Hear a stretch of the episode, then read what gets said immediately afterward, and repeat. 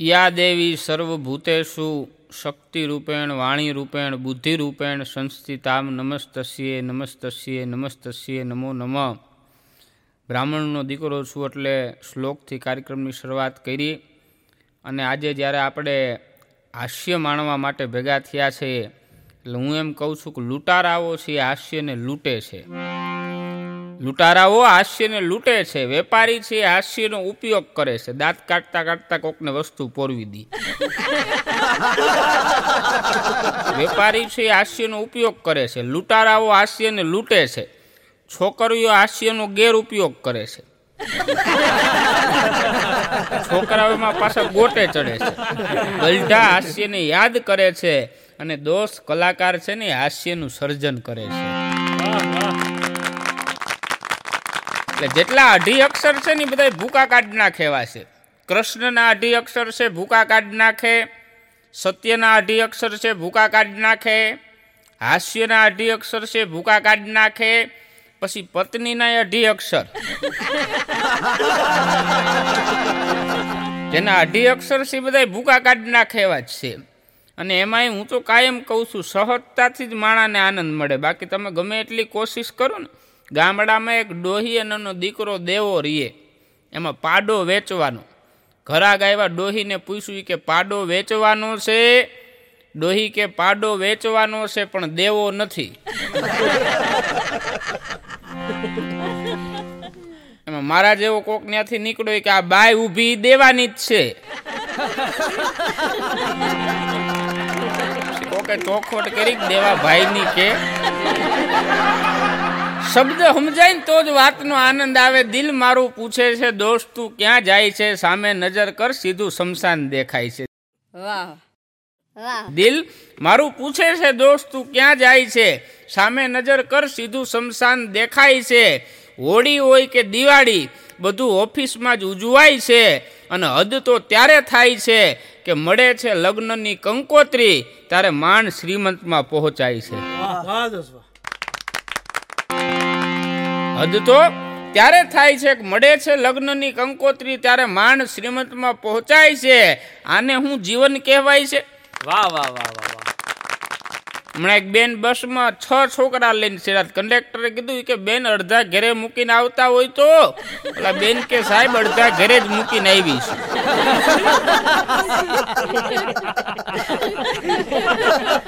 પછી કંડક્ટરથી ન રહેવાનું. કે બેન મારા ભાઈ ધંધો શું કરે? કે ઝેરોક્સ નો.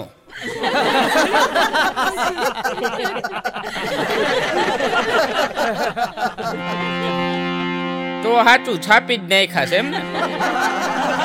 ભાઈ મને કે જુનાગઢથી રાજકોટથી જુનાગઢ બસમાં આવ્યો તો બસમાં સીટમાં ખીલી જ બહુ વાગી મેં કીધું, સીટ બદલાવી નો નખાય? મને કે, કેની આરે બદલાવું? આખી બસ ખાલી હતી. બુદ્ધિ છે કઈ વેચાતી ન લેવા જવી પડે. હમણાં બે જણા બસ સ્ટોપ પર ઊભા હતા પેલા બીજાને કીધું કે તમારે કઈ બસમાં જવું? ઈ કે ચાર નંબરની. ઓલાને પૂછ્યું, તો તમારે? તો સાત નંબરની. એમાં સુડતાલીસ નંબરની બસ આવી, બે બુદ્ધિ વિનાના ભેરા સીડા આપણા બે ની આવી ગઈ, હો ભાઈ, હો. આ બુદ્ધિનો, બુદ્ધિ છે બજારમાં કઈ વેચાતી નથી લેવા જવી પડતી. એટલે જ કીધું છે ને કે કફન પર પાથરી ચાદર અમે ખૂબ મહેફિલ જમાવી છે. કફન પર પાથરી ચાદર અમે ખૂબ મહેફિલ જમાવી છે. અને દફન કર્યા દુઃખોને દિલોમાં અમે ખૂબ ખુશાલી મનાવી છે. દોસ્ત, આનંદ તો માણસ ક્યારે કરી શકે કે પોતા આગળ આનંદ હોય તો એ બીજાને આનંદ આપી શકે. પોતે જ કૂતરો કોઈ ઘડી ગયો એમ બેઠો હોય, તો એ બીજાને શું આનંદ આપવાનો છે? પહેલા તો પોતામાં આનંદ હોવો જોઈએ. નારાયણ બાપુ ભજનમાં એમ કહેતા ને કે મેં હું આનંદ આનંદ હે મેરા. પોતામાં જો માણસમાં આનંદ હોય ને તો એ બીજાને આનંદ આપી શકે. લંડનના એ હિથ્રો એરપોર્ટ હિથ્રો એરપોર્ટ ઉપર મેં જનમોહન બનાવીને આમ આમ કર્યું બાજુ ભૂરીઓ બેઠો હતો. મને કે, હાવ ડુયું ડુયું. મેં કીધું ઉડ્યું તો ભલે ઉડ્યું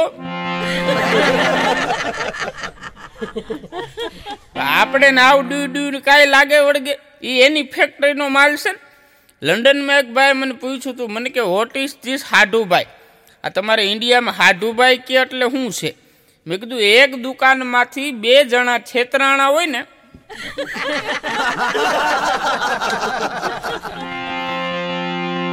એને અમારે ઇન્ડિયામાં હાડુભાઈ કહે.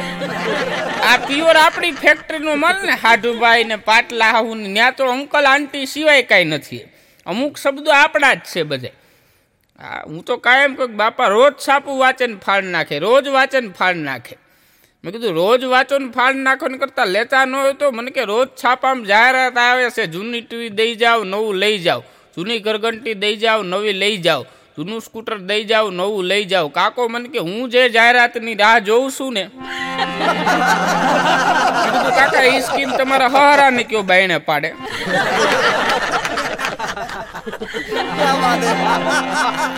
હમણાં એક ડોહીમાં પિંચોતેર વર્ષે કોર્ટમાં કેસ દાખલ કર્યો છૂટાછેડાનો.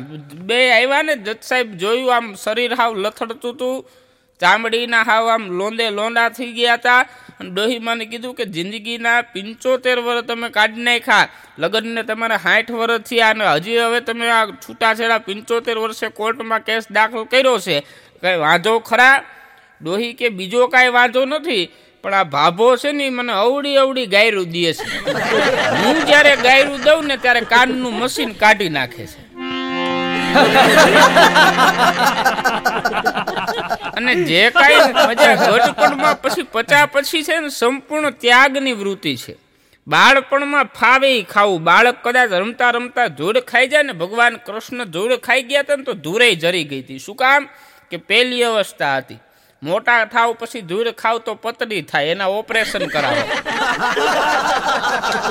બાળપણમાં ભાવે ફાવે ખાવું એમ. પછી યુવાનીમાં ભાવે ખાવું. યુવાનીની એવી અવસ્થા છે કે એમાં ભાવે ઉલાર લેવું. મને એક ભાઈએ રેસ્ટોરન્ટમાં મસાલા ઢોસો મગાવ્યો અંદરથી મસાલો ખાઈ ગયો ઢોસો રાખી દીધો. મેં કીધું, આમ કેમ કર્યું? મને કે, ડોક્ટરે બહારનું ખાવાનું ના પાડીશ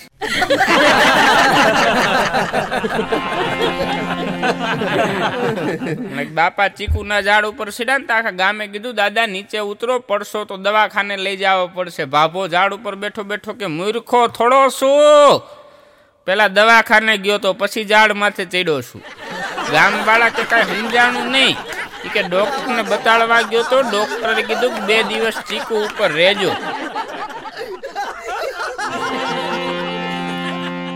હમણાં એક ભાભો ને ડોહી ડોક્ટર આગળ ગયા ને ડોક્ટરે ડોહીનો હાથ પકડીને પૂછ્યું કે, હું થાય? ભાભો કે મારી ઘરવાળી? ડોક્ટર કે, ભાઈ તો મને ખબર છે, એને શું થાય? તો કે, ઈ એને પૂછો ને, મને થોડી ખબર હોય. ડોહીને પૂછ્યું કે શું થાય ડોહી કે અહક થાય છે હવે અહક તો ડોક્ટરની ડિક્શનરીમાં ક્યાંય ન હોય ને. ડોક્ટરે પૂછ્યું કે ડોહીમાં છેલ્લે હું ખાધું તું ડોહી કે ખોખારો ખાધો તો હવે આમ આમાં ડોક્ટર ભૂખે મરે ને હમણાં એક ડોક્ટર દર્દી વાહે કાતર લઈને દોડ્યા મેં કીધું ડોક્ટર સાહેબ દર્દી વાહે કાતર લઈને દોડો ખરાબ લાગે મેં કીધું વાહ વાત શું છે એ તો કરો મને કે વિજયભાઈ ચોથી વખત ઓપરેશન થિયેટરના ટેબલ ઉપરથી ભાગ્યો છે મેં કીધું કાંઈક તો વાત કરો મને કે હું માઇન્ડ સ્પેશિયલિસ્ટ ડૉક્ટર છું મગજનો મારે મગજનું ઓપરેશન કરવું હોય ને પહેલાં માથાના વાળ કાપવા પડે મને કે જેવા વાળ કપાઈ જાય ને એવો મારો દીકરો ભાગી જાય છે વાણંદનું કામ ડોક્ટર આગળ કરાવે છે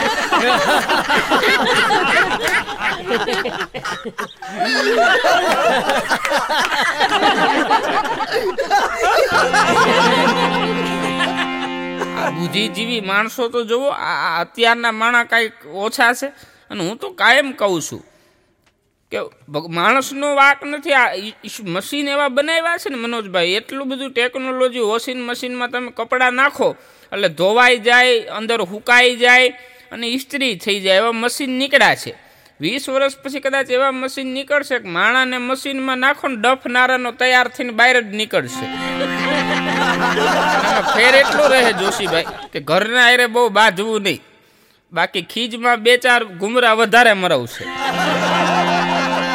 ભલે અંદર ફરતો હોય.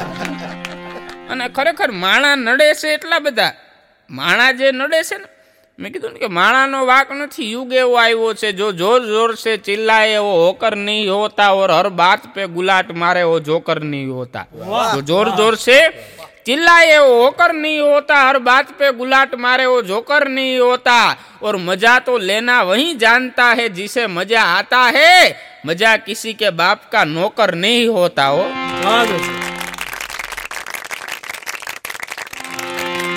મજા તો એવી વસ્તુ છે, આ માણસને આનંદ તો અંદરથી આવે, બાકી ઘણા ગલગલિયા કરો તોય હુઈ જાય.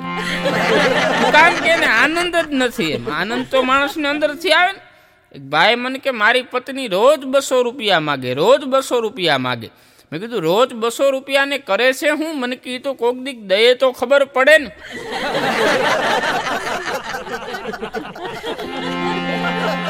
તે અભાગ્ય કોઈ દીધા જ નથી તો ઓલી બાઈ બિસાડી રોજ જ માગે ને. પતિ પત્ની ચપ્પલ લેવા ગયા ને તેને પતિ કીધું ફોરા લેજે. પત્ની કે ઊંચી એડી ના લેવા. હવે અડધી કલાક દડાયેલી. પછી દુકાનવાળો કંટાળ્યો કે ભાઈ તમારે પહેરવા બેનને પહેરવા? બેનને ગમે એવા લેવા દ્યો ને. ત્યારે ઓલો ભાઈ એટલું બોલ્યો પહેરવા બેનને પણ ખાવા તો મારે ને.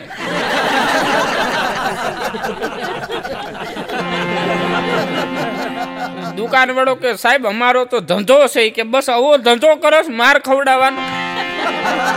કંઈક હારા ધંધા કર, હારા ધંધા કર. હમણાં બજારમાં એક ભાઈ, એ નવી શાકની રેકડી કરી મનોજભાઈ, નવે નવી, હું. ત્યાં એક બેન આવ્યા એ કે, મરચા કેવાક છે? એટલે ઓલા એમને એમ થયું નવો હજી ઘરાક છે ને, પેલી જ ઘરાક આવ્યા છે. તો એને ઘરાકને ઇમ્પ્રેસ કરવા તરત મરચું ખાધું કે, બેન, હાવ મોડું છે. ઓલા બેન કે, લે, મોરા હોય તો મરચા થોડા લેવાય. એમ કરીને બેન તો હાલતા થઈ ગયા, પણ આ મરચું તીખું લાગ્યું હતું ને તે ઊભી બજારે પેંડો પેંડો પેંડો કરતો ગયો. ઘેરે પીગો ને માંડ ખાંડનો બુકડો ભરાણો એના બાપે પૂછ્યું, શું થયું? કે, આજ બે બેન આવ્યા હતા પેલા જ ઘરાક એને પૂછ્યું કે મરચું કેવું છે? એને મેં ટેસ્ટ કરીને બતાડ્યું કે મોરું છે. બાપ કે સારું થયું ને તને શાકભાજીની રેકડી કરી દીધી. હજી તો તને જંતુનાશક દવાની દુકાન કરી દેવાની હતી. આ તું ચાખી ચાખીને દે. વાત બહુ ઝીણી છો પકડાય એનો જ આનંદ છે. એક સિંહ છે ઈ આમ મા ગયો બાર બહુ ઝીણી વાત છે. સમજદાર વર્ગ મળ્યો છે ને ત્યારે આ હાસ્ય કિંગ આજે એવા વર્ગ ભલે બહુ થોડા છો, પણ સમજદાર છો ને એનો આનંદ છે કે ક્યાં તારીફ કરું, આપકી મુझे અલ્ફાજ નહીં મિલતે અને આપ તો ઉસ ચમન કે ફૂલ હો જો બાર બાર નહીં ખીલતે. હાસ્ય કિંગના માધ્યમથી આજે એવા માણસો મને મળ્યા છે. રાજકોટના રેલવે સ્ટેશનમાં બે જણા ઊભા હતા ને, ટ્રેન આવી, એક જણો ચડી ગયો, એક જણો ઊભો ઊભો દાંત કાઢતો તો મેં કીધું, દાંત શું કાઢ? મને કે મૂકવા આવ્યો તો એ ચડી ગયો. કરજણી કેટલો ગળે આવી ગયો ઈ છે સારા માણા મળે એનો આનંદ છે ને સારા માણસની જ મજા છે એટલે કીધું છે કે મંદિર જાને से भगवान नहीं मिलता संगीत सुनने से ज्ञान नहीं मिलता मंदिर जाने से भगवान नहीं मिलता संगीत सुनने से ज्ञान नहीं मिलता और विश्वास के लायक तो कोई इंसान नहीं है इसलिए तो आदमी पत्थर पूजते हैं કે લાયક જો ભરોહા લાયક કોઈ માણા મળી જાય ને તો પછી આ પથ્થરને પૂજવાની જરૂર જ નથી અને એમાંય અમારા સવારામ બાપા તો એમ કહે છે, ક્યાંક સન્માનમાં ચરણ વંદન, ક્યાંક સન્માનમાં વેદવાણી ક્યાંક સન્માનમાં કહુંબા રેડિયા ને ક્યાંક સન્માનમાં ચાને પાણી, ક્યાંક સન્માનમાં ભોજન વિધ વિધના અને ક્યાંક સન્માનમાં સુકેલ ધાણી, ક્યાંક સન્માનમાં ગાળો ખાવી પડે અને ક્યાંક સન્માનમાં મધુર વાણી, દાસ સવો કહે કે કર્મ સૌ સૌના ભોગવે આપણે શું લાભ કે આની કર્મ સૌ સૌના ભોગવે આપણે શું લાભ કે આની અહંકાર છે ને માણસને પોતા ઉપર આવશે. ક્રોધ એને બીજા ઉપર આવશે. ઘણા નથી બહુ અહંકાર કરતા. હું નો તો કાંતિભાઈ ના લગ્ન ન થાત. હવે તું નતો તારા બાપ ના થઈ ગયા. ને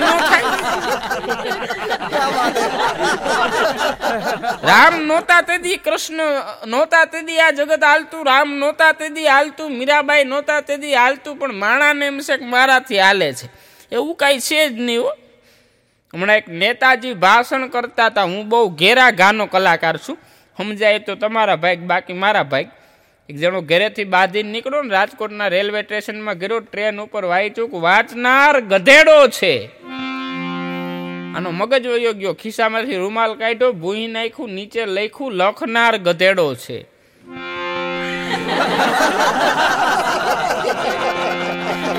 મારી અમુક વાત તમને કાંઈ સમજાય. હમણાં પાંચ વર્ષની છોકરીને મેં પૂછ્યું, મેં કીધું, બેટા, મોટી થઈને શું થાય મને કે ડોસી. એ ડોસી તો બધાય થાય, તું કલેક્ટર થાય એન્જિનિયર થાય. પણ બાળકોની એક મજા છે. હમણાં મુંબઈમાં મેં જોયું એક ભાઈ ફ્રીજમાં છોકરાઓ રાખતા હતા. મેં કીધું ફ્રીજમાં કા છોકરાઓ રાખો છો? મને કે, આ મુંબઈ છે ને, બગડી ન જાય ને. હમણાં જ મારા નેક્સ્ટ પેલા એક ભાઈ વાત કરી, ખૂબ સારી. કે અત્યારે મનોજભાઈ, રોગ બહુ નીકળ્યા છે. રોગમાં માણસ એટલો બધો ફસાઈ ગયો છે. હવે એવી એવી બીમારીઓ નીકળી છે. ગામડાનો બાબો પહેલી વખત રાજકોટ હોસ્પિટલમાં આવ્યો તો ડૉક્ટર સાહેબે હાથ પકડીને કીધું કે, દાદા, તમને સુગર છે. એટલે દાદા કે કે, ભાઈ સુગર એટલે તો કંઈ ડાયાબિટીસ કહેવાય એને. ભાભો કે, પણ હું ભણ્યો જ નથી. મને અંગ્રેજી બીમારી કોઈ દી થોડી હોય.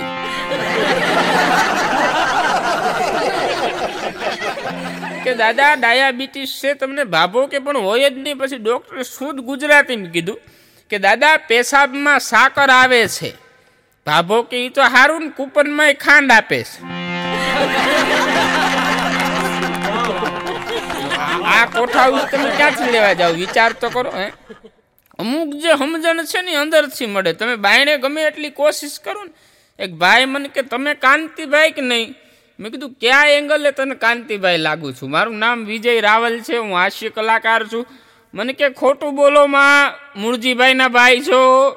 મેં કીધું, ભાઈ મા હું મૂળજીભાઈને ઓળખતો નથી, હું વિજય રાવલ છું. મને કે, નહીં, કાંતિભાઈ જ છો. અડધી કલાક વાહે પડી ગયો, પછી મારો મગજ ગયો. મેં કીધું, જાને કાંતિભાઈ જ છું. જાતા જાતા કેતો ગયો. મને કે, એવા લાગતા નથી હો. પછી લાગતા પછી લોહી હું કાંતિ છું. અણી કાઢવા જ જન્મ લીધો છે ને. ઘણા છે એને અણી કાઢવા જે આપણને પેન્સિલ જ સમજતો હોય. પંચો થઈને જ આવ્યો હોય નટરાજનો.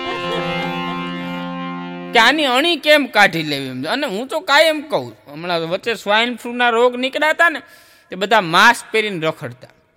તો સવારે એક જણો ઓફિસેથી માસ્ક પહેરીને ગયો, હાંજે પાછો આવ્યો, તેની ઘરવાળી ઉપર ગરમ થઈ ગયો. કે, મિલાવટ! ડુપ્લિકેટ! ઓલી બાઈ કે, હું રાઈડો રાઈડ થયા છો.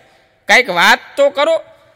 એ કે, આ સવારે આ ખાનામાંથી માસ્ક પહેરીને ગયો તો આખો દી ખા માસમાંથી વાયસ જ આવી. પછી બાએ ચોખવટ કરી કે માસ તો ઓલા ખાનામાં પડ્યું છે, તમે છોકરાનું ડાયપર પહેરીને વયા ગયા હતા તે ઉપાડ ખોટો કર્યો તો. એક બટન જીવનમાં ઊંધું દેવાય ને તો હોરો હેર ઊંધા દેવા પડ્યો. હમણાં એક બેન રાઈડ ઉપાડતા હતા. બાબો, બેવડો વરી ગયો. બાબો, બેવડો વરી ગયો. પછી જોઈ ખબર પડી, ચડ્ડીનું બટન બુસ્કોટમાં દેવાઈ ગયું હતું.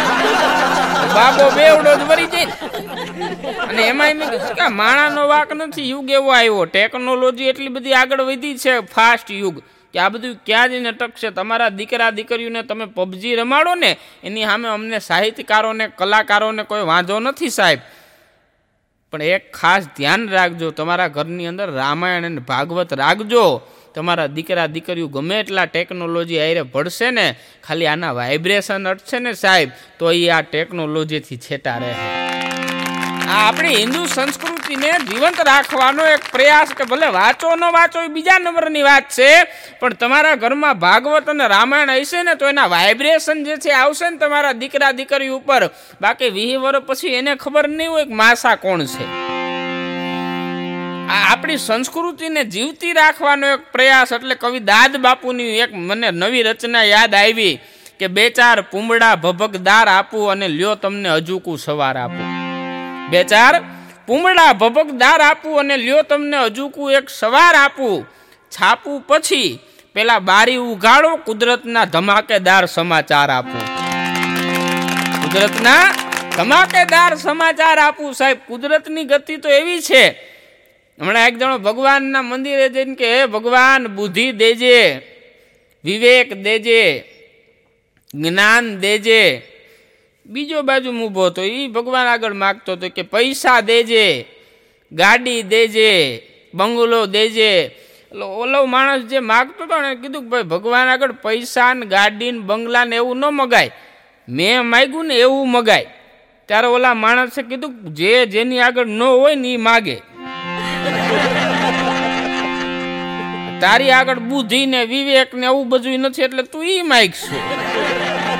જે ન હોય કે ઈ માગે એમ. એક હું તો કાયમ કહું, ભગવાન આગળ બહુ જાજુ હું નથી માગતો. બ્રાહ્મણના દીકરા તરીકે એમ કહું છું તેત્રીસ કરોડ દેવતા, દેવી દેવતાઓ છો, કાંઈ નહીં ને ખાલી એક એક રૂપિયો આપો. એટલે આપણું તો આઈ છે યાર રાત ઉજાગરા તો ન કરવા પડે. ભાઈ મને કે આ કલાકારો હું તો કાયમ કહું છું, કલાકારની એક મજા છે. કે જોજો ફોરેન જાહે, અમેરિકા જાહે, લંડન જાહે, પણ ઘેરે આવ્યા પછી મનોજભાઈ એવો દુઃખી થાય. એવો હેરાન હોય સવારમાં ચાર વાગ્યામાં ભૂમિએ ગાંઠિયા ગોતતો હોય. અને પછી એનું કારણ શું છે કે બાહ્ય જીવન જ એનું આનંદી છે. અંદરથી તમે જુઓ, ઘણા જોજો કપડાં બહુ ઉજળા પહેરે, પણ નાયા ન હોય. હવે એનો અર્થ શું? અંદરથી માણસ મેલો બહુ છે. ખરેખર અંદરથી ઉજળું થવાની જરૂર છે. અંદરથી ઉજળા થાવું સાહેબ. તો બહારની તમામ દુનિયા ઉજળી જ લાગશે. પરમ પૂજ્ય ડોંગરેજી મહારાજ એમ કહેતા કે ગુણ જ કોકને એક્સેપ્ટ કરવાના છે. અવગુણ તો આપણામાં જ એટલા છે બીજાને શું લેવાય. ગુણ કોકને હારા હોય તો લઈ લ્યો. હમણાં એક ભાઈને પૂછ્યું, કેટલા વાગ્યા? તે ભેંના આચળમાં હાથ નાખીને કે છ વાગ્યા. મને નવીનતા લાગી. મેં બીજી વખત પૂછ્યું. મેં કીધું, ભાઈ, કેટલા વાગ્યા? પહેના આચળમાં હાથ નાખીને કે, હાડા છ વાગ્યા. મને બહુ અજુકતું લાગ્યું. મેં ત્રીજી વખત પૂછ્યું. મેં કીધું, ભાઈ, કેટલા વાગ્યા? ભેંના આચળમાં હાથ નાખીને કે, પોણા હાથ વાગ્યા. મેં કીધું, ભાઈ, આ ભેંના આચળમાં હાથ નાખવાથી ટાઈમ ખબર પડી જાય. મને કે, ઘડિયાળ તો હામી દિવાલે જ છે, આચળ નડે છે. આચળ હટાવી અને ટાઈમ જોઈ લઉં છું કેટલા વાગ્યા એમ. માણસને હું નડે છે એની જો ખબર પડી જાય ને, તો જીવનમાં કોઈ દી વાંધો ન આવે ને એટલે કવિ કાગ બાપુની એક રચના કે દરિયા તણો ક્યારો કર્યો તો એનો કૂવો કેવડો હોય છે. ઈશ્વરની રચના કેવી છે એમ કે દરિયા તણો ક્યારો કર્યો તો એનો કૂવો કેવડો હશે અને કોષ આંકણનારો ખેડૂત ઊભો ક્યાં હશે અને સૂર્ય અને ચંદ્રની બે બે મસાલું બાળતો અંજવાળી ઊભો ક્યાં હશે તે ચંદ્રયાન ઉપર માણસ ગયા છે ને, સાહેબ એ તો હજારો વર્ષ પહેલાં ભૂપત મનોજભાઈ અમારા એમ કહેતા વૈજ્ઞાનિકો કે આ વૈજ્ઞાનિકો તો આજે ગયા છે, પણ હજારો વર્ષ પહેલાં અમારો હનુમાન દાદો ચંદ્રાયન ઉપર ગયો હતો સાહેબ. આથી હજારો વર્ષ પહેલાં કે દરિયા તણો ક્યારો કર્યો તો એનો કૂવો કેવડો હશે એની કોષ આંકણનારો ખેડૂત ઊભો ક્યાં હશે? સૂર્ય અને ચંદ્રની બે બે મસાલો બાળતો એ અંજવાળી ઊભો ક્યાં હશે? અને ચક ચાક ફેરવનાર પછી કુંભાર બેઠો ક્યાં હશે? અને દિલ જોવા જાણવા તણી જંખના ખટકી રહી. દિલ જોવા જાણવા તણી જંખના ખટકી રહી. અને બ્રહ્માંડમાં ભટકી અને અંતે મતી અટકી રહી. છેલ્લી કડીમાં પ્રાણ પૂર્યો છે કે કહે કાગ સર્જક સર્પનો કેવો કઠણ ઝેરી છે. વાહ વાહ વાહ વાહ વાહ વાહ. એક દોઢ ફૂટિયાનું ડેંડિયું છે એ માણાને ડંખ મારે અને માણાની રગે રગમાં જો ઝેર ચડી જાતું હોય તો એ ઝેરને બનાવનારો કેટલો ઝેરી છે કે કહે કાગ સર્જક સર્પનો કેવો કઠણ ઝેરી છે અને એક સુગંધી પવન લહેરાવતો મારો હરી કેવો લેરી છે. એક પવનની લેરખી આવે ને માણાને મોજ આવી જાય, તો એ બનાવનાર લેરખીને કેટલો ભગવાન આનંદી છે. અને એમાંય પાછું હમણાં નીકળ્યું છે કે ભાઈ આ લાયસન્સ ને પીયુસી ને. હમણાં જ અમે જોશીભાઈ બેઠા હતા, વાત નીકળી, એક જણો પોલીસ સ્ટેશનને ફરિયાદ લખાવા ગયો. કે સાહેબ, મારે આખે આખો થેલો ચોરાઈ ગયો. એટલે ભાઈ ઓલા કે થેલામાં શું હતું? તો કે હેલ્મેટ હતી લાયસન્સ હતું પીયુસી હતી. બધા જેટલા કાગળના કાગળ દસ્તાવેજ હતા ગાડીના તમામ એમાં હતા. એટલે પોલીસે એફઆઈઆર લખી અને એક કોપી પોલીસે રાખે ને એક કોપી જેને ફરિયાદી હોય એને આપી. હવે જ્યાં પોલીસ, ટ્રાફિક પોલીસ આને રોકે ને એટલે આ સીધી એફઆઈઆરની કોફી જ બતાવે. મારું તો આ બધું ચોરાઈ ગયું છે. કીધું કે આ બધું એક આરે આટલું ફેરવવું. અને ખરેખર હું તો કાયમ કહું, માણાનો વાક નથી યુગ એવો આવ્યો છે. હમણાં એક નેતાજી ભાષણ કરતા હતા કે, હીરા હીરે કો કાટતા હે, લોહા લોહે કો કાટતા હે. એમાં નેતાજીને આવીને કૂતરું કહ્યું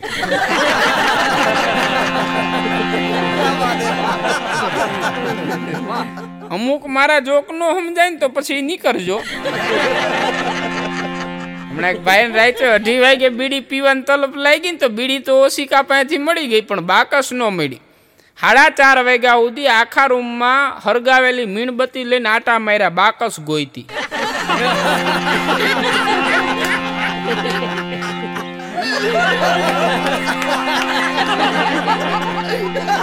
પછી મીણબત્તી ઠારીને હોઈ ગયો કે હવે બાકસ નહીં મળે, બીડી હવારે પીવું.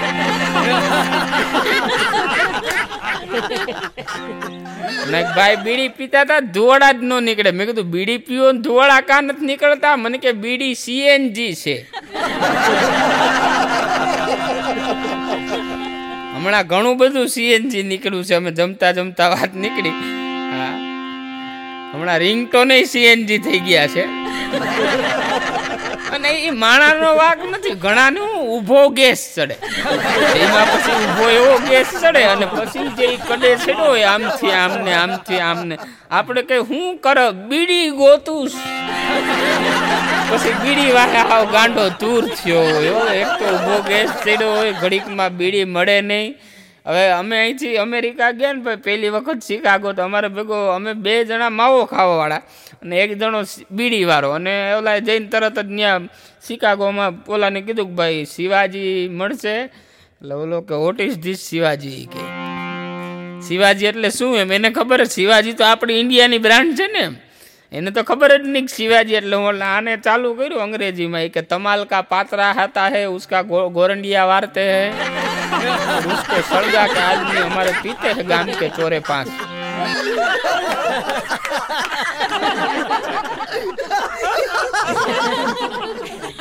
उसको हम બીડી કહેતે પછી ઓલા વીસ મિનિટ પછી બાજુમાં બીજો ઊભો હતો એને કીધું કે ભાઈ હું માણાવદરનો છું અહીંયા શિવાજી ન હોય અહીંયા સ્મોક કે તો ખબર પડે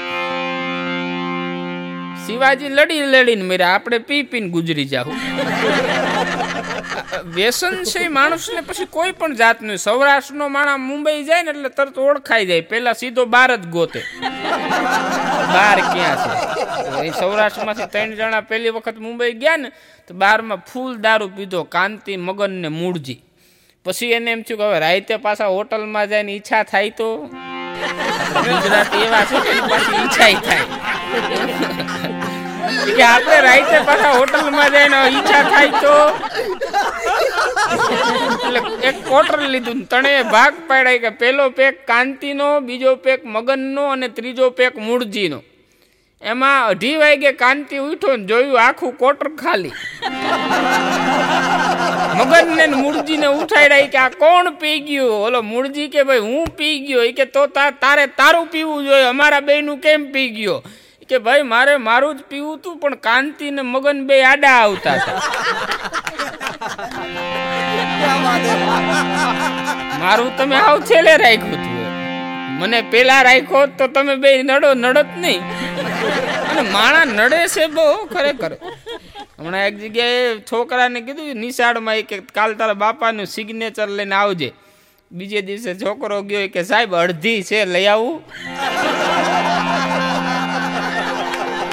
ઓલો સાહેબ સાઈનની વાત કરે આને બોટલની ઉપાડી હવે એનો દીકરો મોટો થઈને કોઈ મહારાણા પ્રતાપ થાય ખરા? એનો દીકરો શિવાજી થાય ખરા? હવે ડાટા કાઢ નાખે એવો થાય બહુ તો. કારણ સહજતામાં મળતો જે આનંદ છે ને માણસને એ બહુ ભાગ્યે મળે એમ. તમે કેની હારે છો એ બહુ મહત્વતાની વાત છે. ચામાં માખી પડે ને મનોજભાઈ તો ચા જાય. ચામાં માખી પડે તો ચા જાય. ઘીમાં માખી પડે ને તો ઘી જ- માખી જાય. કેની હારે એ બહુ મહત્વતાની વાત છે. ચામાં માખી પડે તો ચા જાય, ઘીમાં માખી પડે તો માખી જાય. અને જોજો બજારમાં શાકભાજી વેચવા નીકળ્યો હોય શાકવાળો, એના ત્રાજવા ઉપર માખીયું બણબણતી હોય તો કોઈ બાય એમ ન કે આ માખીઓને હટાવો. બે બટેટા ઓછા આવશે. એ જ માખી પાછી હોનીની દુકાને ત્રાજવામાં પડી હોય તો હોનીને કેવું પડે કે આ માખી હટાય બાકી એક માખી બે હજારની પડે.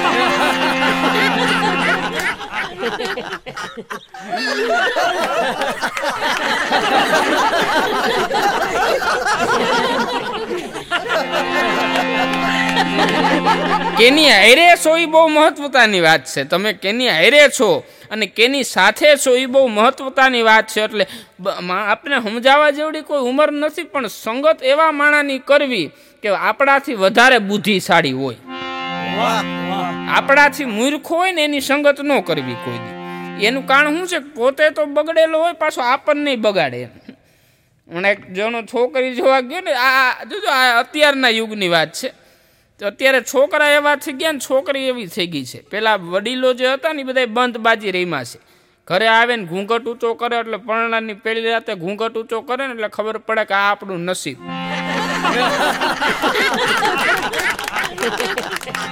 અત્યારે જોવાના રિવાજ થઈ ગયા છે એમાં પાછા વાતચીતના રિવાજ થઈ ગયા છે છોકરાએ કીધું કે મારે વાતચીત કરવી છે, એટલે છોકરી શરમાઈને બેઠી એટલે છોકરાએ પૂછ્યું કે તમને શું શું કરતા આવડે? છોકરી કે શું શું કરતા તો બધાયને આવડે.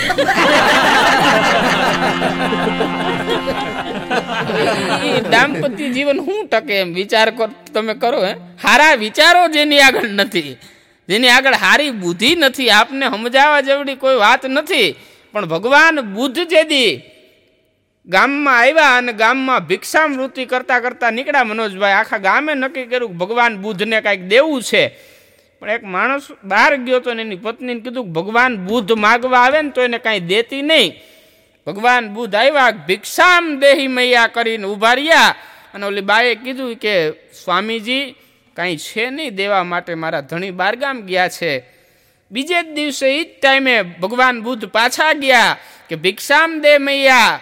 ઓલી બાઈ કે ભગવા, ભગવાન બુદ્ધ ઘરમાં કાંઈ છે નહીં, મારા પતિ બાયણે ગયા છે અને એની આજ્ઞા છે કે આપને કાંઈ દેવું નહીં. ત્રીજે દિવસે ભગવાન બુદ્ધ ગયા ને, એટલે એનો પતિ આવી ગયો હતો એના પતિએ પૂછ્યું એની પત્નીને ભગવાન બુદ્ધ માગવા આવ્યા હતા ખરા? એની પત્ની કે, હા, બે દીથી આવ્યા હતા પણ મેં કાંઈ દીધું નહીં. ત્રીજે દિવસે એ જ ક્રમ પ્રમાણે ભગવાન બુદ્ધ ગયા અને કીધું, ભિક્ષામ દેહ મૈયા. ત્યારે એને ઘરવાળાએ આવી અને દરવાજા પાસે એટલું જ કીધું કે, ભગવાન બુદ્ધ તમને ત્રણ ત્રણ દીથિયા ના પાડે છે, તોય તમને શરમ નથી આવતી, તમે અહીંયા ભિક્ષા લેવા અહીંથી તમને શું મળે છે? ત્યારે એક આ દેશના સાધુએ બહુ સુંદર જવાબ આપ્યો હતો કે તારા ઘરની અંદરથી મને વસ્તુ કાંઈ મળે કે ન મળે, પણ તારી ઘરવાળીનો વિવેક છે ને એ વિવેક લેવા આવું છે. તારી ઘરવાળીનો જે વિવેક છે વિવેક છે ને માણસને અંદરથી મળે છે, એ બારોબાર ક્યાંય બજારમાં ગોતવા નથી જવો પડતો, સંસ્કાર છે ને અંદરથી મળે છે. બારોબાર ક્યાંય ગોતવા નથી જવા પડતા. એટલે એક એવો મને ગમતો શેર કહી અને પછી હું આ મારો જે શબ્દ છે એને વિરામ આપું કે મને ખૂબ ગમતો શેર અને હું કાયમ પ્રોગ્રામમાં કહું છું कि उस चमन को क्या करूं जिसमें माली ना हो उस घर को क्या करूं जिसमें घर वाली ना हो उस ससुराल को क्या करूं जिसमें साली ना हो उस पेड़ को क्या करूं जिसमें डाली ना हो और उस प्रोग्राम को क्या करूं जिसमें आपकी जोरदार ताली ना हो